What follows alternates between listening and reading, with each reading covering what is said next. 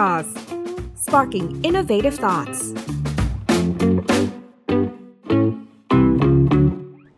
สวัสดีค่ะ ขอต้อนรับคุณผู้ชมนะคะ เข้าสู่ Tech Sauce for Business ค่ะ วันนี้นะคะก็อยู่กับระดาลพรดานะคะ ซึ่งวันนี้ค่ะเราก็มีแขกรับเชิญสุดพิเศษนะคะ ที่เราจะมาพูดคุยกันถึงเรื่องราวในวงการบล็อกเชนนะคะ ซึ่งต้องบอกว่าแขกรับเชิญของเราคนนี้ค่ะ เป็นหนึ่งใน expert ด้านบล็อกเชนชั้นนำของไทย แล้วก็เขาคนนี้นะคะก็ไปทำโปรเจกต์ในระดับโลกมากมายเลยนะคะ ซึ่งเป็นใครไปไม่ได้นะคะ ก็คือคุณหนึ่งปรมินทร์อินโสมนั่นเองค่ะ ขอต้อนรับพี่หนึ่งเลยค่ะ สวัสดีค่ะสวัสดีครับผมครับสวัสดีค่ะ ก่อนอื่นนะคะ อยากจะให้ทางพี่หนึ่งค่ะ แนะนำตัวกับเราสักนิดนึงว่าตอนนี้เนี่ยรู้สึกว่าพี่หนึ่งเนี่ยถือโปรเจกต์เยอะมากเลยตอนนี้ทำอะไรอยู่บ้างคะก็หลักๆผมน่าจะทำเอ่อในส่วนของตัว Firo เป็นหลักนะครับค่ะเอ่อเป็นเหรียญ คริปโตที่เน้นในเรื่องของตัว Privacy ว่าคือทำยังไงให้ธุรกรรมมัน trace ไม่ได้หรือ track ไม่ได้นะครับโปรเจกต์อื่นๆ ก็คือเป็นผู้ก่อตั้งในส่วนของตัวกระดานเทรดสตางค์นะครับค่ะที่ทุกคนรู้จักกันค่ะนะครับแล้วก็เอ่อในส่วนของโรที่เป็น advisor นะครับก็จะเป็นโรที่เอ่อเป็นที่ปรึกษาให้กับหลายๆโปรเจกต์ไม่ว่าจะเป็นทั้ง forward ไม่ว่าจะเป็นทั้ง C DAO ครับที่ย่อมาจาก contribution DAO นะครับผม อืมค่ะก็ถือว่ามีโปรเจกต์หลากหลายรูปแบบเลยที่พี่หนึ่งเข้าไปเป็นที่ปรึกษานะคะ แต่ว่าวันนี้เนี่ยหลักๆนะคะไหนๆก็มาคุยกับทางพี่หนึ่งทั้งที เราอยากจะมาเจาะในอีกเทรนด์หนึ่งที่เรารู้สึกว่าในประเทศไทยเนี่ยเดี๋ยวกำลังมาแน่นอนนะคะ แต่เรามา educate กันก่อนก็คือเรื่องของดาวนั่นเองนะคะ อยากจะให้พี่หนึ่งอธิบายกับเรานิดนึงว่าดาวเนี่ยสิ่งเนี้ยคืออะไรแล้วก็มีการทำงานเป็นยังไงบ้างคะ ก็ง่ายๆเลยครับก็คือผมต้องผมต้องเล่าที่มามันก่อนค่ะนะครับ คือตอนที่มีการสร้างในส่วนของตัว smart contract นะครับค่ะถ้าเราพูดง่ายๆก็คือเป็นการเขียนโปรแกรม และโปรแกรมตัวเนี้ยอ่าเอาไปวางไว้หรือเอาไปทำงานกับตัวบล็อกเชนก็คือค่ะเอาโปรแกรมตัวเนี้ยแทนที่จะให้คนกลาง run อืมก็ไม่เอาไม่เอาละเอาไปไว้ในบล็อกเชนแล้วก็ให้ทุกคนสามารถที่จะ run ได้อืม run โปรแกรมตัวนี้ได้ เพราะทุกคนเห็นโปรแกรมเหมือนกัน แล้วก็พ อเรามีข้อมูลเข้ามา มันก็จะมีการประมวลผลที่ให้ผลลัพธ์เหมือนกันทั้งหมดค่ะเพราะฉะนั้นแล้วครับมันก็จะตรวจสอบได้ว่าคือมันเป็นไปการทำงานมันเป็นไปตามที่ได้กำหนดไว้หรือเปล่าอืมเนี่ยนะครับผมตัวอย่างง่ายที่สุดเลยครับ ผมเขียนโปรแกรมขึ้นมาว่าคือ ถ้าให้รับเลขเข้ามา 2 ตัวค่ะแล้วก็ให้ทำการบวกกันอืมอันนี้ก็ถือว่าเป็นโปรแกรมเหมือนกันครับอ่าซึ่ง โปรแกรมตรงเนี้ยปกติเนี่ยถ้าเราใช้อยู่บนเครื่องคอมพิวเตอร์เนี่ยครับมันก็จะรันอยู่แค่ของเราคนอื่นก็ไม่ได้รันด้วย แต่พอเขียนเป็น smart contract ตัวเนี้ยครับเราก็คือเอาโปรแกรมตัวเนี้ยไปวางไว้อยู่บนบล็อกเชนเวลาที่มีคนเรียกโปรแกรมตัวเนี้ยทุกคนก็จะประมวลผลช่วยกันครับว่าเอ๊ะ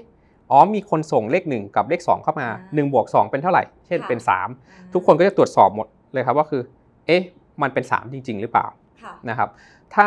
มีคนบอกว่าคือมันเป็น 4อ๋อเขาก็จะรู้แล้วครับว่าคือคนเนี้ยประมวลผลผิดอืม แต่ว่าคือทุกคนประมวลผลโปรแกรมตัวนี้เหมือนกันหมดนะครับค่ะผมเพื่อให้ผลลัพธ์มั่นใจว่าคือมันถูกต้องอืมสักพักหนึ่งครับมันมีการพัฒนาต่อไปว่า เอ๊ะ แล้วคือถ้าเราไม่ทำแค่โปรแกรมล่ะค่ะแต่เราไปทำเป็นในลักษณะที่เหมือนว่าคือ เขียนโปรแกรมแต่ว่ามาแทนองค์กรไปเลยค่ะในลักษณะที่เหมือนว่าคือเพราะทุกอย่างแล้วนะครับในองค์กรมันมีขั้นตอนอยู่แล้วของมันอืมว่าจะให้ทำอะไรบ้าง1 2 3 4ค่ะเราก็เหมือนกับว่าเป็นการ predefine นะครับว่า จะให้ถ้ามีสิ่งหนึ่งเกิดอีกสิ่งหนึงจะเกิด แล้วก็ต้องทำยังไงต่อค่ะพออย่างนี้ครับพอมันเป็นกฎที่ชัดเจนอยู่ไว้อยู่แล้วเขามองว่าคือถ้างั้นมาเขียนเป็นโปรแกรมไว้เลยไหม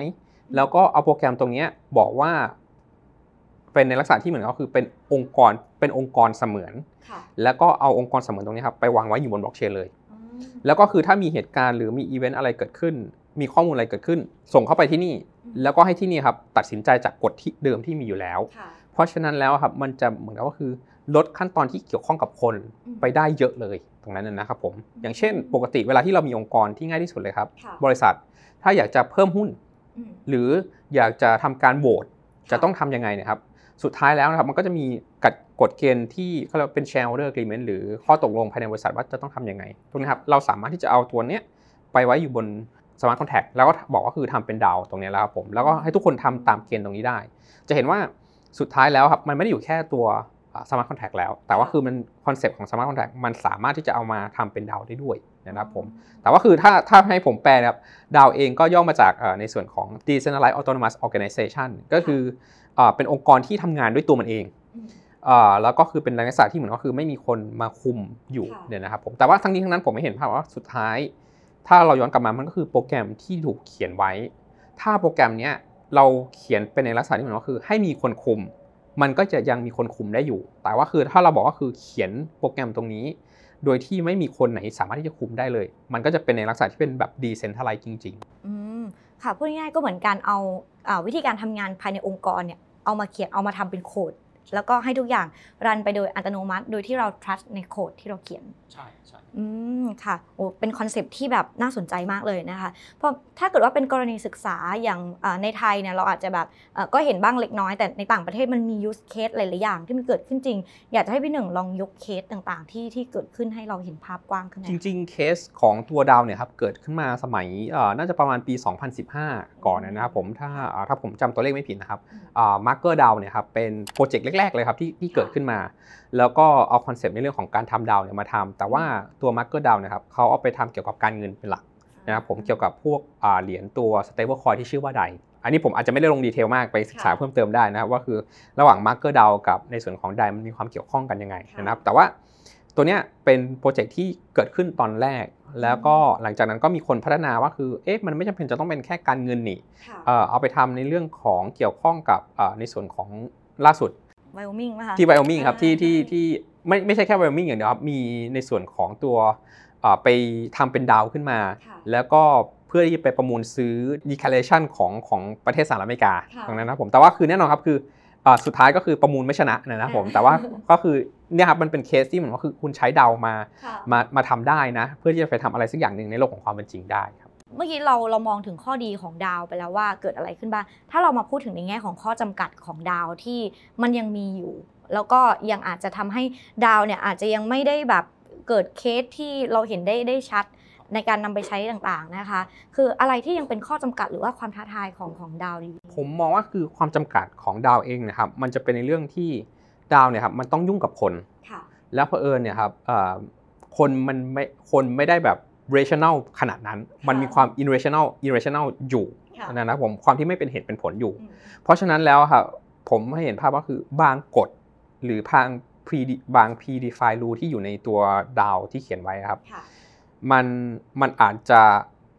ไม่ตอบโจทย์ณช่วงเวลาหนึ่ง แล้วอาจจะมีความที่มันก็คืออยากจะปรับเปลี่ยนค่ะตรงนั้นครับมันก็จะกลับมาที่ว่าอ่าอย่างเช่นครับแต่ละประเทศเนี่ยก็จะมีวิธีการที่แตกต่างกัน อย่างเช่น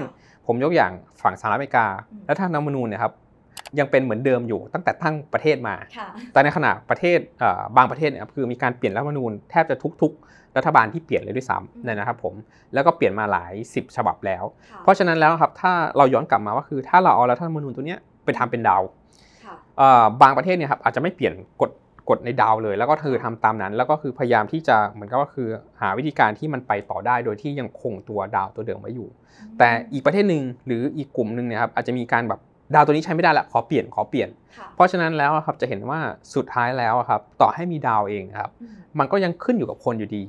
คนที่ participate อยู่ในนั้นว่าสุดท้ายแล้วครับ จะเชื่อมั่นในกฎที่ได้เขียนไว้มากน้อยแค่ไหนค่เพราะว่าคือถ้าเขามองว่าคือมันไม่ตอบโจทย์แล้วเขาอยากเปลี่ยน ตัวดาวก็ช่วยได้แค่เบื้องต้นสุดท้ายมันก็ต้องมาเปลี่ยนกฎอยู่ดีนะครับผม แล้วก็อย่างที่สองครับก็คือพอเราพูดถึงเรื่อง DAO เนี่ยครับมันจะเป็น borderless borderless ก็คือมันไม่มีมันไม่มีเอ่อว่าคุณอยู่ในประเทศไหนแล้วครับค่ะเพราะมันเขียนเป็นโปรแกรมอืมและเอาไปลงในบล็อกเชนซึ่งค่ะอย่างที่เราทราบครับบล็อกเชนมันก็ขี่อยู่บนอินเทอร์เน็ตอีกทีนึงค่ะพออยู่บนอินเทอร์เน็ตมันก็อยู่ทั่วโลกอื มมันก็เลยกลับมีคำถามกลับมาครับว่าคือ แล้วถ้ามันมีเคสที่มีความเสียหายเกิดขึ้นอืมที่อยู่บนดาวจากกฎที่ได้เขียนไว้ จะจะขึ้นศาลกันที่ประเทศไหน ใครรับผิดชอบ ใช่ครับผม ซึ่งตัวเนี้ยมันก็จะกลายเป็นว่าคือเป็นประเด็นที่ต้องคุยกันต่อครับว่าค่ะคือ ถ้ามันมีปัญหาแล้วจะปกติตำรวจก็จะถามครับว่าคือเหตุการณ์ตัวนี้เกิดขึ้นที่ไหนค่ะแล้วพอไปเกิดขึ้นที่ดาวแล้วตกลงมันเกิดขึ้นที่ไหนกันแน่นะครับอันนี้ก็จะเป็นปัญหาที่ที่ดาวจะต้องไปแก้ปัญหาต่อค่ะว่าคือ ความรับผิดชอบจะอยู่ที่ไหน แล้วก็คือถ้ามันมีจริง ๆ international law นะครับจะมีผลมากๆ ว่าคือสุดท้ายแล้ว ต่อให้มีคนทำผิดจริง แต่เขาเป็นคนอยู่ที่อเมริกาแบบนี้ครับผม และถ้าคนที่ฟ้องอยู่ที่ประเทศไทยคือจะต้องทำยังไง คือค่ะจะต้องไปฟ้องที่ศาลไทยหรือฟ้องฟ้องที่ศาลอเมริกาอืมแล้วมีอำนาจในการบังคับใช้มากน้อยแค่ไหนครับอืมก็ยังเป็นข้อจำกัดก็ต้องอันนี้ต้องขึ้นอยู่กับทาง regulator ที่จะเข้ามาบริหารจัดการตรงนี้ยังไงนะคะอืม ค่ะ เพราะนอกจากนี้นอกจากอ่าในประเด็นเหล่าต่างๆ เหล่านี้แล้วเนี่ยพี่หนึ่งมองว่าปัจจุบันเนี่ยคนอะไรที่ยังเป็นความเข้าใจผิดของคนส่วนใหญ่เกี่ยวกับ DAO อยู่อีกไหมคะอ๋อเยอะครับเยอะทุกคนมองว่าคือ DAO เป็นเพียงแค่เอ่อโปรแกรมหรือ smart contract ที่สร้างขึ้นมา แล้วก็คือใช้กันในวงเล็กๆ เอาไว้ใช้โหวตหรือเอาไว้ทำในลักษณะที่เป็น governance project แล้วก็มีกฎที่เล็กไม่ได้ซับซ้อนมาก แล้วก็ค่ะคือให้คนใช้ผ่าน DAO ตัวนี้ไปนะครับผมแต่ผม ในมุมมองผมครับคือดาวมันทำได้มากกว่านั้นใหญ่มากๆค่ะเพียงแต่ว่าเอ่ออย่างที่ผมบอกไปครับมันมีข้อจำกัดในเรื่องของการบังคับใช้ในเชิงกฎหมายอีกทีหนึ่งมามารองรับอยู่ครับพอคราวนี้ถ้าเกิดว่าเรามองบล็อกเชนเนี่ยจริง ๆ เราคุยกันมา ถ้า ฟังดีๆ คือ เราเห็นว่ามีการนำไปใช้ได้ในหลากหลายรูปแบบที่มันไม่ได้จำกัดอยู่แค่วิธีใดวิธีหนึ่ง หรืออุตสาหกรรมใดอุตสาหกรรมหนึ่ง หรือว่าคนส่วนใหญ่ที่อาจจะเข้าใจว่าบล็อกเชนเนี่ยก็เอาไปทำเป็นคริปโตเนาะแล้วก็เอาไปทำเป็นโทเค็นที่ออกเหรียญมานะคะ ถ้าเกิดว่าอยากจะให้พี่หนึ่งลองแชร์ว่า เราควรจะปรับกรอบความคิดของคนยังไงที่ให้มองบล็อกเชนบียอนไปมากกว่าสิ่งที่เกิดขึ้น คือจริง ๆ ผมผม จะพูดเสมอนะครับ มองว่าคือบล็อกเชนเป็นเหมือนกระดาษครับอืมแล้วคือเอ่อกระดาษนั้นเราจะเขียนอะไรลงไปก็ได้ค่ะเราจะเก็บอะไรลงไปก็ได้ เพราะฉะนั้นแล้วอะครับสิ่งที่เกิดขึ้นก็คือว่าจินตนาการของเรา ว่าเราจะเขียนอะไรลงไปในกระดาษตรงนั้นนะครับ เราเขียนได้หมดเลย เพราะฉะนั้นแล้วอะครับถามว่ากระดาษนี้มันมีคุณสมบัติยังไง มันค่ะมันแตกต่างจากกระดาษทั่วไปยังไง ตรงที่ว่าถ้าเราเขียนอะไรลงไปในกระดาษตรงนั้น คนทั่วโลกอะครับเขาจะเห็นทั้งหมด พอเราเขียนอะไรเขียนกอไก่ลงไปในกระดาษตัวนี้ คนทั่วโลกก็จะเห็นกอไก่เหมือนกันทั้งหมดค่ะเพราะทุกคนมีกระดาษที่เหมือนกันค่ะแล้วก็ถ้ามีใครเขียนอะไรขึ้นมา เราก็เห็นหมด เพราะฉะนั้นคือมันขึ้นอยู่กับจินตนาจินตนาการเลยครับว่าคือ เราจะเขียนอะไรลงไปในตัวกระดาษตัวนั้นนะครับผม ก็ถือว่าเทคโนโลยีทุกเทคโนโลยีเนี่ยมันมีข้อดีมีคุณสมบัติโดยเฉพาะของมัน แต่ว่าเราเนี่ยในฐานะผู้ใช้เราก็ต้องมองว่าเทคโนโลยีเหล่านี้จะเอาไปแก้เพนอะไร หรือว่าจะเอาไปใช้อะไรต่อไปในอนาคตได้บ้างนะคะเพราะถ้าเกิดเราพูดในแง่ของตัวธุรกิจนะคะธุรกิจแบบไหนที่เอ่อถ้าบล็อกเชนก็ใช้ได้หลายธุรกิจและทุกธุรกิจก็ไม่ได้เหมาะกับการใช้บล็อกเชนแต่ถ้าเป็นดาวอะค่ะครับถ้าหลายธุรกิจเขาอยากที่จะใช้ดาวเนี่ยเขาสามารถเอาไปใช้ยังไงได้บ้าง ผมมองว่าคือเอ่อปกติพวกดาวเนี่ยนะครับผมค่ะมันจะเหมาะสำหรับเอ่อในกรณีที่เรามีกฎที่ชัดเจนอยู่แล้วค่ะว่าสิ่งหนึ่งเกิดอีกสิ่งหนึ่งจะต้องเกิดและใครเป็นหน้าที่ทำอะไรบ้างค่ะเหมือนกับว่ามีเขาเรียกว่าที่ผมบอกไป pre-define คือค่ะกฎที่ชัดเจนอยู่แล้ว ว่าจะต้องทำยังไง มันมันดาวอาจจะไม่เหมาะสำหรับเอ่อสิ่งที่เกิดขึ้นแล้วไม่มีการบัญญัติมาก่อน เพราะไม่รู้ว่าจะต้องทำยังไงต่อ อันนั้นดาวไม่เหมาะแน่ๆนะครับผมดาวจะเหมาะกับว่าคือ ถ้าต้องทำขั้นตอนนี้อืมมีการกำหนด เคลียร์ผาดชัดเจนเลยครับว่าคือทำหนึ่งสองสามสี่ห้าหกเจ็ดให้เสร็จ ถึงจะทำตัวนี้ได้ ตัวเนี้ยดาวจะตอบโจทย์นะครับผม เพราะฉะนั้นแล้วคือถามว่าจะเอาดาวจะเอาใช้ดาวไปทำอะไรได้บ้างในในเชิงของธุรกิจนะครับ ผมมองว่าคือถ้า process business process ของคุณนะครับผมมันมีการกำหนดชัดเจนเลยครับว่าคือค่ะต้องทำอะไรใครที่เกี่ยวข้องบ้างในขั้นตอนไหนอืมยังไงดาวก็ตอบโจทย์ครับอืม ค่ะ ถ้าเกิดว่าเรามองในแง่ของการบริหารจัดการ ในแง่ขององค์กรที่มันต้องวางโครงสร้าง แล้วก็ทุกอย่างชัดเจน แล้วเอาตัวเทคโนโลยีดาวเนี่ยเข้าไปจับ แล้วก็บริหารจัดการที่กระจายอำนาจกระจายเอ่อทุกๆอย่างออกไปนะคะเอ่อมันมีมีโปรเจกต์หนึ่งที่ทางพี่หนึ่งพูดมาตั้งแต่ตอนแรกว่าพี่หนึ่งเข้าไปเป็น advisor ให้ด้วยนะคะก็คือทาง Contribution DAO เหมือนกันครับนะคะอยากจะให้พี่หนึ่งเล่าถึง project นี้หน่อยเพราะเป็น project ที่อยู่ในไทย นะคะจริงๆ คือ CDAO เนี่ยครับเริ่มเริ่มมาจากอ่าในส่วนของอาจารย์เป๊ปผมผม refer ให้ก่อนแล้วกันนะครับค่ะว่าคืออาจารย์เป๊ปเองเขาก็ทำในส่วนของตัว CDAO ตัวเนี้ยมาค่ะสักระยะหนึ่งแล้วนะครับผมสิ่งที่ทำให้ผมสนใจเนี่ยเป็นเพราะว่าตอนที่ผมทำเหรียญฟิโรของผมเองเนี่ยอ่าผมก็เจอ pain point ตัวนี้เหมือนกันครับค่ะ pain point ที่เหมือนก็คือเราเราหาทีมงานที่อยากจะมาที่เหมือนก็คืออยากให้มาช่วยเราในการค่ะทำตัวเหรียญฟิโรแล้ว มันหาคนเข้ามายากค่ะแล้วก็คือกว่าถ้าเราจะไปติดต่อจ้างคนแบบ full time มาเนี่ยครับเราก็ต้องไปนั่งสัมภาษณ์เขา เราก็ไม่รู้ว่าคือเขาจะรับ project เราอีกหรือเปล่า ตรงนั้นนะครับผมแล้วก็สมัยนั้นที่ผมทำเนี่ยครับเอ่อราคาเหรียญมันไม่ได้สูงค่ะเพราะฉะนั้นคือนั่นหมายว่างบ งบในส่วนของการที่จะทำบิวทีมนะครับผมก็ไม่ได้ไม่ได้มีเยอะ แต่แน่นอนผมมีเหรียญให้ ค่ะแต่คือพอเหรียญมันไม่ได้ราคาสูงตอนต้นเนะครับมันก็ยากที่จะเหมือนกับว่าดึงคนมาช่วย พออาจารย์เป๊ปเขาทำในเรื่องของตัว contribution down เนี่ยผมเห็นเลยครับว่าคือมันเป็นเพนพอยที่ผมเคยเจอมาก่อน อืมแต่คือผมรู้เลยครับว่าคือต่อไปเนี้ยถ้าคนอยากจะสร้างเหรียญหรือจะสร้างโทเค็นโปรเจกต์ของตัวเองขึ้นมา ยังไง contribution down ไปช่วยได้แน่นอนในช่วงต้น เพราะว่าช่วงที่กำลังสร้างทีมขึ้นมานะครับค่ะ ผมกำลังสร้าง project ขึ้นมาเนี่ยครับ ยังไงคือเขาต้องการคนที่มาช่วยเนี่ยเยอะที่สุดอยู่แล้วค่ะเพราะฉะนั้นในเชิงของตัว Contribution DAO นะครับเป็นคล้ายๆกับอ่า talent pool ที่ทุกคนมีความสามารถในหลาย ๆ ด้านที่ค่ะอยากแล้วก็มีความต้องการอยากจะเหมือนกับว่าคือมา contribute มาช่วยกับ project ที่เกี่ยวข้องกับพวกคริปโตเคอเรนซีตัวนี้อยู่แล้วนะครับผมผมก็เลยมองว่าคือตัว Contribution DAO เนี่ยมันตอบโจทย์สำหรับคนที่มี project หรือกำลังอยากจะทำ project ในมือที่เกี่ยวข้องกับพวกคริปโตเคอเรนซีครับ ก็คือมีความน่าสนใจในแง่ของรวมคนที่เป็นท a เลนต์ทางด้านบล็อกเชนเนี่ยมาช่วยกันทำเพราะว่าหนึ่งในปัญหาที่ทุกคนพูดกันนะคะในยุคของที่เราเนี่ยจะต้องใช้เทคท a เลนต์เยอะๆคือการขาดแคลนท a เลนต์แต่ Contribution DAO คือเข้ามาแก้ปัญหาในตรงนี้ ใช่ครับ ก็คือไม่ใช่แค่บล็อกเชนอย่างเดียวนะครับผมรวมถึงว่าคือ graphic designer PR content writer ทุกทุกอย่างเลยครับที่เหมือนกับว่าคือ จะจะทำให้ project อันนึงมัน success ได้นะครับผมหรือแม้กระทั่งบาง project ที่บอกว่าคือขาดในส่วนของ project manager นะครับ Contribution DAO ก็เหมือนก็คือมี talent pool ที่สามารถที่จะดึง PM ตรงนี้ครับไปช่วยกับให้ใน project ตรงนั้นได้ โดยที่เขาคนที่เป็น PM นะครับ project manager เนี่ยก็ไม่จำเป็นจะต้องลาออกจากงานประจำนะครับ ก็คือเขายังมีงานประจำอยู่ แล้วก็คือเขายังมีอีกอีกขาหนึ่งที่ไปช่วยโปรเจกต์ที่ทำเกี่ยวกับพวกคริปโตในช่วงต้นๆได้ นั่นหมายว่าคือขาอีกขาหนึ่งนะครับ เป็นการใช้ความสามารถของเขา ไปในเชิงของ investment ในโปรเจกต์ใหม่ๆ แต่ในขณะที่งานอันเดิมของเขานะครับก็ยังทำไปเหมือนเดิมเป็น PM ในในบริษัทใหญ่ ๆ ไปเหมือนเดิมแบบนั้นนะครับ มันก็จะกลายว่าคือคนที่เป็น PM คนนี้มีทั้งสองขาเลยครับ ขาที่เป็นรายได้ปกติที่ทำงานปกติแล้ว อีกขาหนึ่งก็คือเอาความรู้ที่ความสามารถที่มีนะครับไปช่วยกับ project ที่เพิ่งเริ่มก่อตั้ง และก็ยังมี upside ในกรณีที่ project ตรงนั้นครับมันโตขึ้นไปในอนาคตได้ครับโดยที่ไม่ต้องเอาเงินไปลง แต่เอาความสามารถของตัวเองไปลงแทนครับอืมเป็น trend trend การทำงานในอนาคตที่น่าสนใจมากเลยนะคะ แล้วก็ระดาก็มองว่าจริง ๆ ในอนาคตเนี่ยหลาย ๆ อย่างมันก็จะ turn ไปเป็นสิ่งแบบนี้ที่ทุกคนก็จะมีอีก role นึงแล้วก็อีก role นึงที่ไปทำในสิ่งที่ตัวเองสนใจแล้วทุกคนก็จะสามารถหารายได้ได้ในหลายทางนั่นเองนะคะ โปรเจกต์นี้เป็นการก่อตั้งของคนไทยโดยที่ทำทำในไทยเองเลยใช่ไหมใช่ใช่ครับเป็นเป็นโปรเจกต์ที่ก่อตั้งในไทยครับ แต่ว่าในเรื่องของตัว DAO entity เนี่ยครับปัจจุบันมันมีอยู่แค่ที่ไวโอมิงที่รองรับในเชิงของข้อกฎหมายเนี่ยนะครับผมเพราะฉะนั้นแล้วคืออาจจะต้องไปตั้งที่ต่างประเทศอืมค่ะ ก็ถือว่าน่าสนใจเพราะว่าเราอาจจะต้องติดตามกันต่อไป เพราะ DAO ก็ถือว่าเป็นอีกหนึ่งนวัตกรรมที่เข้ามา แล้วก็สร้างความเปลี่ยนแปลงอะไรในอนาคตให้เกิดขึ้นเยอะมาก แต่เรื่องของการ regulate ก็อาจจะต้องเป็นอีกขั้นหนึ่งที่จะต้องค่อยๆ ปรับค่อยๆ จูนกันไปนั่นเองนะคะ พอคราวนี้พี่หนึ่งมองว่าจริง ๆ อนาคตของทาง contribution DAO เนี่ย อันนี้จะแบบเป็นไปยังไงต่อภาพที่พี่หนึ่งมองปัจจุบันที่ที่เล็งกันไว้นะครับ ก็คือว่าเดี๋ยวจะ release product ออกมาเป็นในลักษณะที่เหมือนเป็นคล้ายๆกับ portal ที่ทำให้เหมือนว่าคือคนที่สนใจอยากจะมา contribute นะครับ เข้าไปเลือกไอเทมหรือเลือก tax ที่จะทำได้ในนั้นนะครับผมแล้วก็มีการ pool task ให้มามากที่สุด แล้วก็คือมีการ พัฒนาเหมือนก็คือประกันคุณภาพด้วยว่าคือคนที่มาทำงานในแต่ละ task นะครับตอบโจทย์สำหรับคนที่ที่อยากจะให้ช่วยด้วย เหมือนกับคนที่เป็นเจ้าของโปรเจกต์อีกทีหนึ่งนะครับผม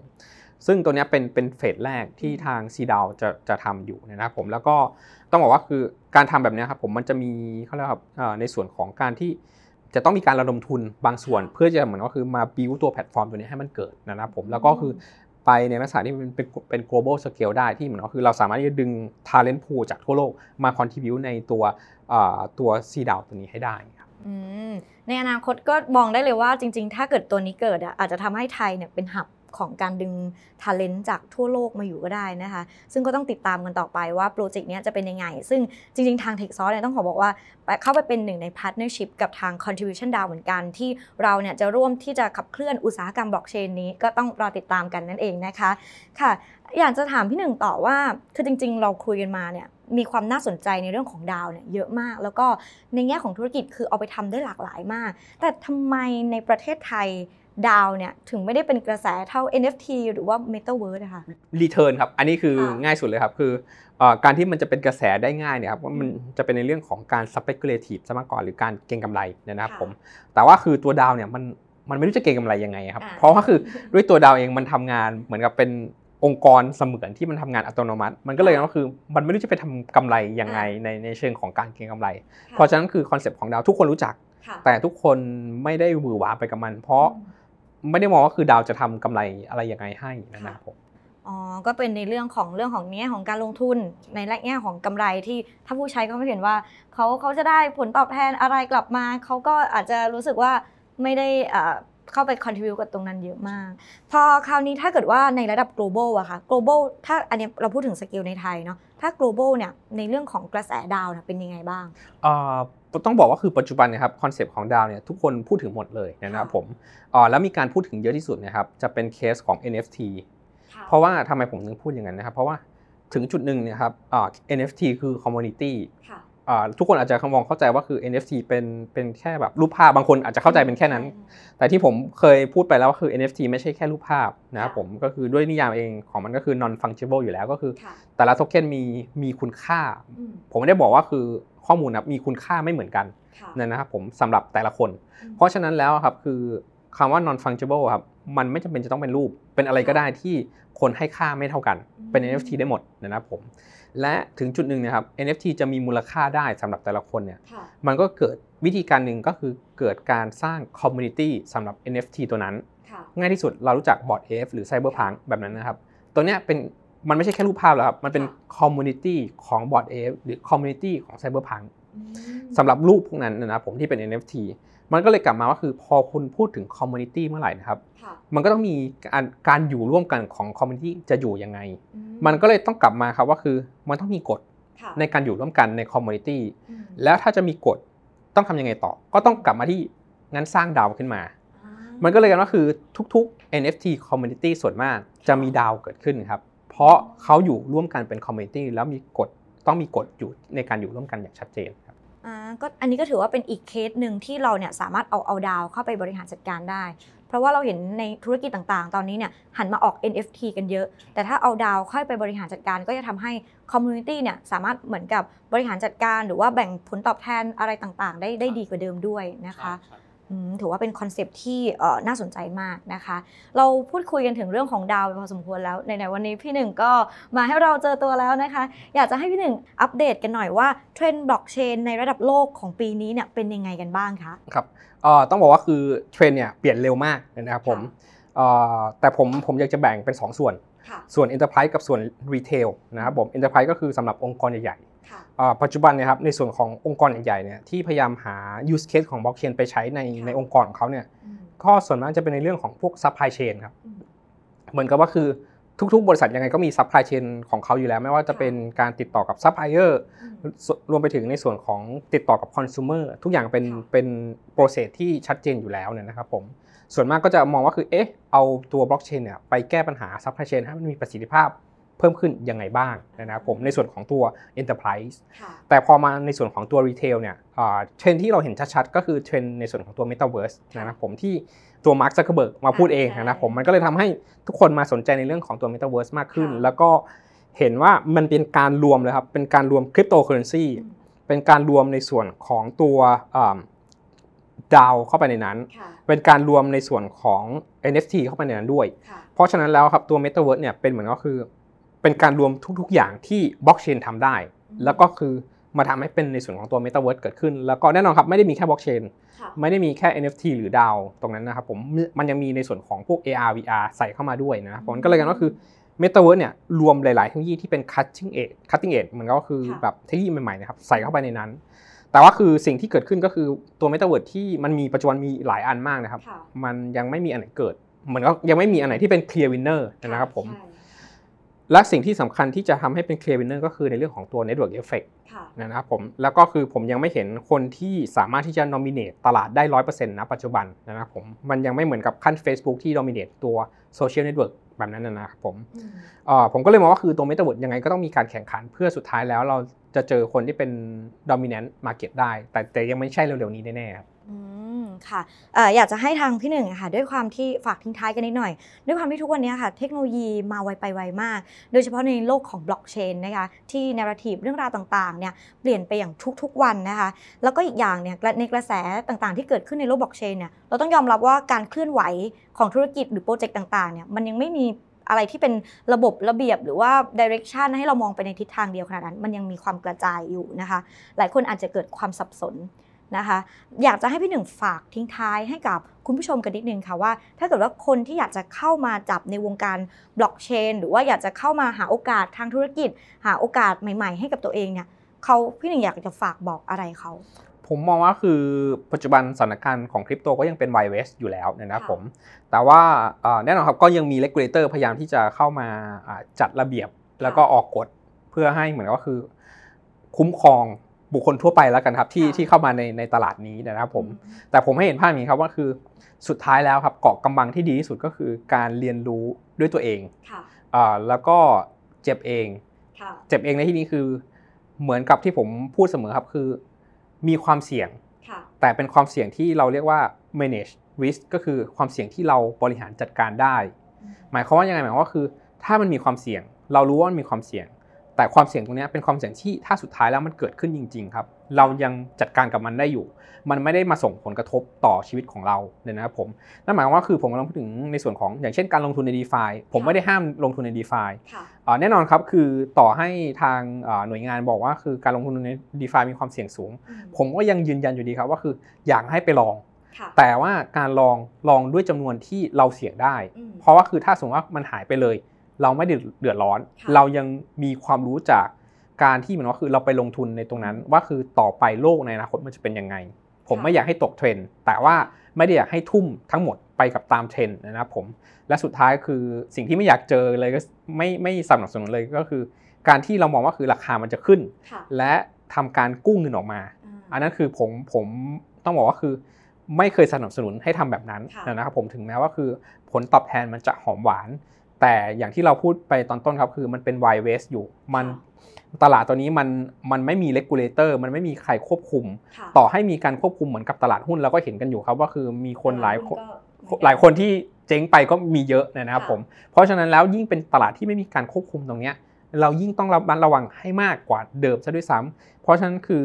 การบริหารความเสี่ยง ส่วนหนึ่งก็คือต้องไม่ไปไปกู้เงินมามาลงทุนมาเขาสเปกุเลตมาเขาเก่งกำไรในตลาดนี้ไม่ไม่เหมาะครับผมอืมค่ะก็ถือเป็นคำแนะนำที่ดีมากๆเลยนะคะ เพื่อที่จะชี้ทางให้กับคนที่อยากจะเข้ามาในในวงการนี้ เพราะว่าทุกคนเห็นว่ามีโอกาสมากมายที่มันที่มันรออยู่ดังหลายคนก็อยากจะเข้ามา ดังนั้นสิ่งที่สำคัญที่สุดคือระดามองว่าการลงทุนในความรู้ เป็นสิ่งที่สำคัญแล้วก็ยั่งยืนที่สุดสำหรับการเข้ามาในวงการบล็อกเชนค่ะ วันนี้นะคะทาง t e c h s o u r c e ก็ขอบคุณพี่หนึ่งมาก ๆ เลยนะคะ ที่มาแชร์แนวคิดมาให้ความรู้กับเรานะคะ โอกาสหน้าก็อาจจะขอเชิญพี่หนึ่งมาให้ความรู้ในเรื่องอื่น ๆ กับเราอีกครั้งหนึ่งนะคะ ขอบคุณมากเลยค่ะครับผม